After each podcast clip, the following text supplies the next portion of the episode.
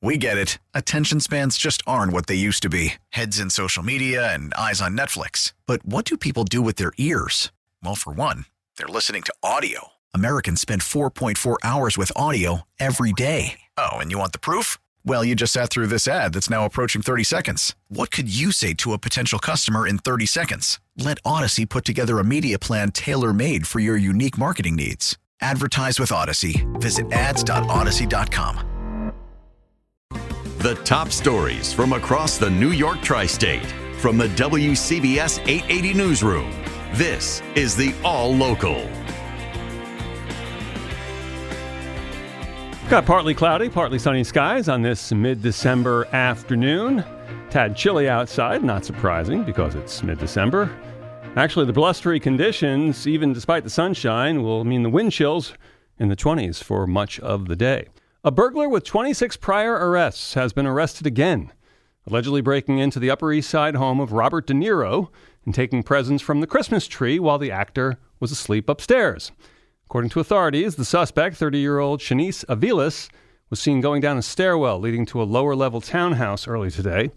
She was being tracked by a public safety team because she has been arrested 16 times on burglary and petty larceny charges this year alone, and she is currently in custody. Title 42 is scheduled to expire Wednesday. That's a Trump era policy that was ostensibly about COVID, but turned into an anti immigration measure. The city is bracing for a surge in buses from the southern border.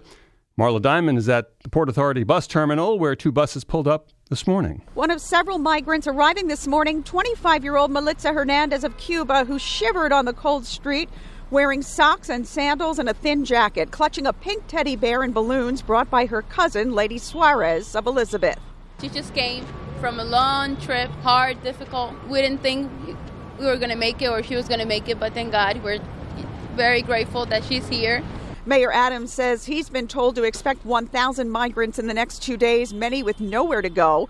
And he is sounding the alarm, saying city shelters are at capacity and nearly out of money, staff, and space. In an email last night to city council members, Adams said if help doesn't come from the state or federal government, we may be forced to cut or curtail programs New Yorkers rely on. At the Port Authority bus terminal, Marla Diamond, WCBS News Radio 880. This is Steve Burns. It is alarming. it is. Mayor Adams says they are preparing for a surge. We believe a predictable, it's going to be predictable uh, to receive a massive increase uh, per week of new uh, asylum seekers and migrants. The tent facility on Randall's Island could make a comeback. The mayor's not ruling it out. He says without help from Washington, there could be dire consequences. It's going to infla- impact education. It's going to impact the dollars we're using to clean our streets. It's going to impact um, our public safety. It's going to impact our helping those long term New Yorkers who are in need. With the mayor in the Bronx, Steve Burns, WCBS News Radio 880. Governor Hochul announced plans today to create more affordable and supportive housing in East Brooklyn. She says the state is making a $25 billion investment to create 100,000 new homes. It's not just on the physical structures, not just the buildings. It'll have a profound impact on the psychology of a community, how they view themselves, how they realize that we believe they matter, they have value, and they deserve more. The investment is the biggest of its kind in state history.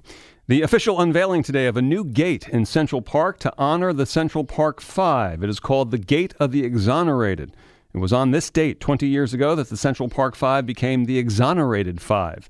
They were wrongly accused and convicted of rape in the case of the Central Park jogger, the case from 1989, and spent years behind bars before DNA evidence exonerated them and led to the real attacker. The gate in their honor is at 110th Street between Malcolm X Boulevard and Fifth Avenue.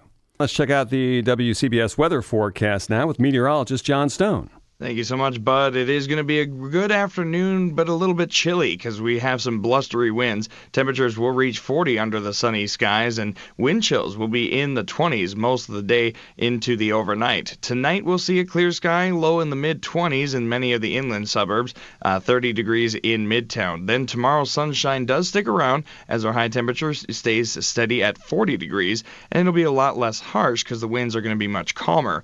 On Wednesday, this, the chill will still linger with a high of 39 as we're looking at sunshine mixing with some clouds by the afternoon. Temperatures right now, not much of a change. Montgomery still holding at 33, West Haven at 42, and then Midtown is up to uh, 38 degrees. Stay informed. Stay connected. Subscribe to the WCBS 880 All Local at WCBS880.com or wherever you listen to podcasts. Baseball is back, and so is MLB.tv. Watch every out of market regular season game on your favorite streaming devices, anywhere, anytime, all season long. Follow the action live or on demand. Track four games at once with multi view mode and catch up with in game highlights. Plus, original programs, minor league broadcasts, and local pre and post game shows. Go to MLB.tv to start your free trial today. Blackout and other restrictions apply. Major League Baseball trademarks used with permission.